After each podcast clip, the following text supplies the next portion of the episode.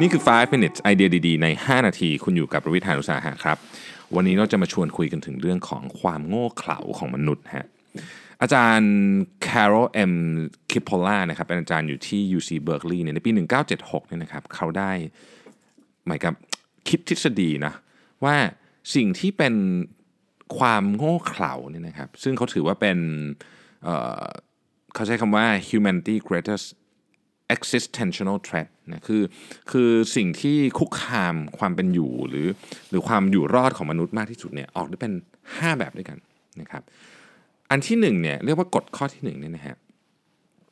always and inevitably everyone underestimate the number of stupid individuals in circulation คือบอกว่าคนส่วนใหญ่เนี่ยประมาณการคนที่มีความโง่เขลาเนี่ยอยู่บนอยู่อยู่รอบตัวเองเนี่ยน้อยเกินไป นะครับอันนี้คือกฎที่ข้อที่1นะฮะกฎข้อที่ 2 ก็คือว่า the probability that a certain person be stupid is independent of any characteristic of that person หมายความว่า stupidity หรือความโง่เขลาเนี่ยอยู่ในประชากรทุกประเภทนะครับไม่ว่าจะเป็นเชื้อชาติ สัญชาติ อายุนะครับการศึกษาระดับ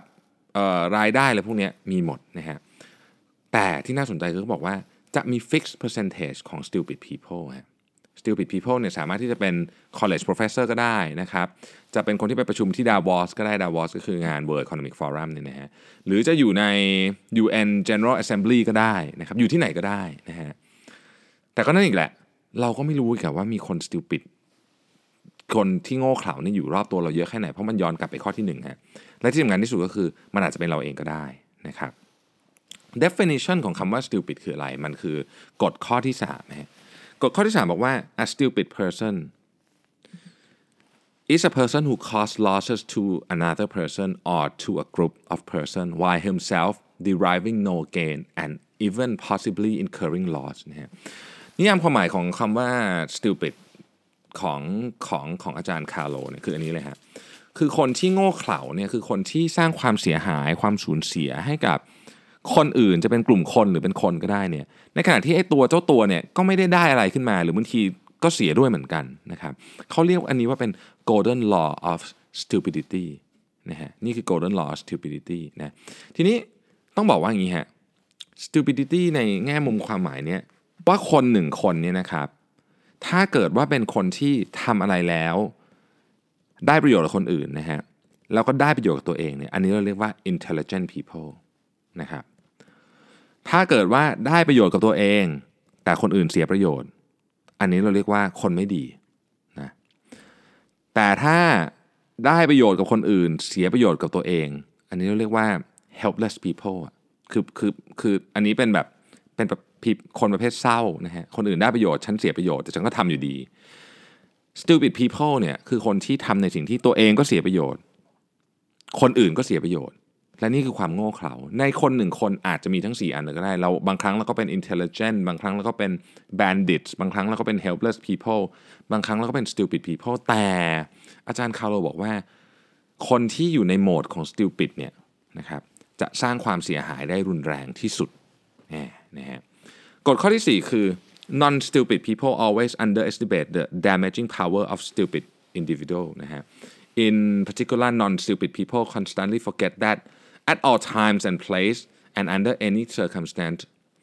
um, to deal with or associate with stupid people always turn out to be costly mistake คือคนที่ไม่ได้อยู่ในหมวด stupid ในตอนนั้นเนี่ย underestimate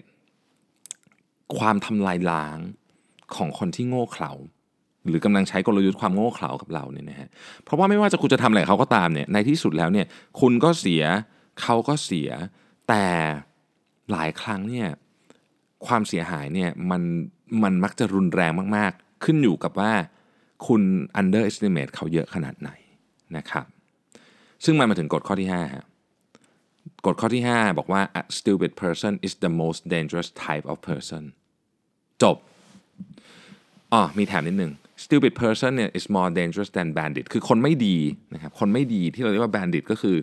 ได้ประโยชน์กับตัวฉันเสียประโยชน์คนอื่นอย่างเงี้ยยังอันตรายสู้ stupid people ไม่ได้นะครับเพราะว่า stupid people นี่เป็น the most dangerous type of person นะเพราะฉะนั้น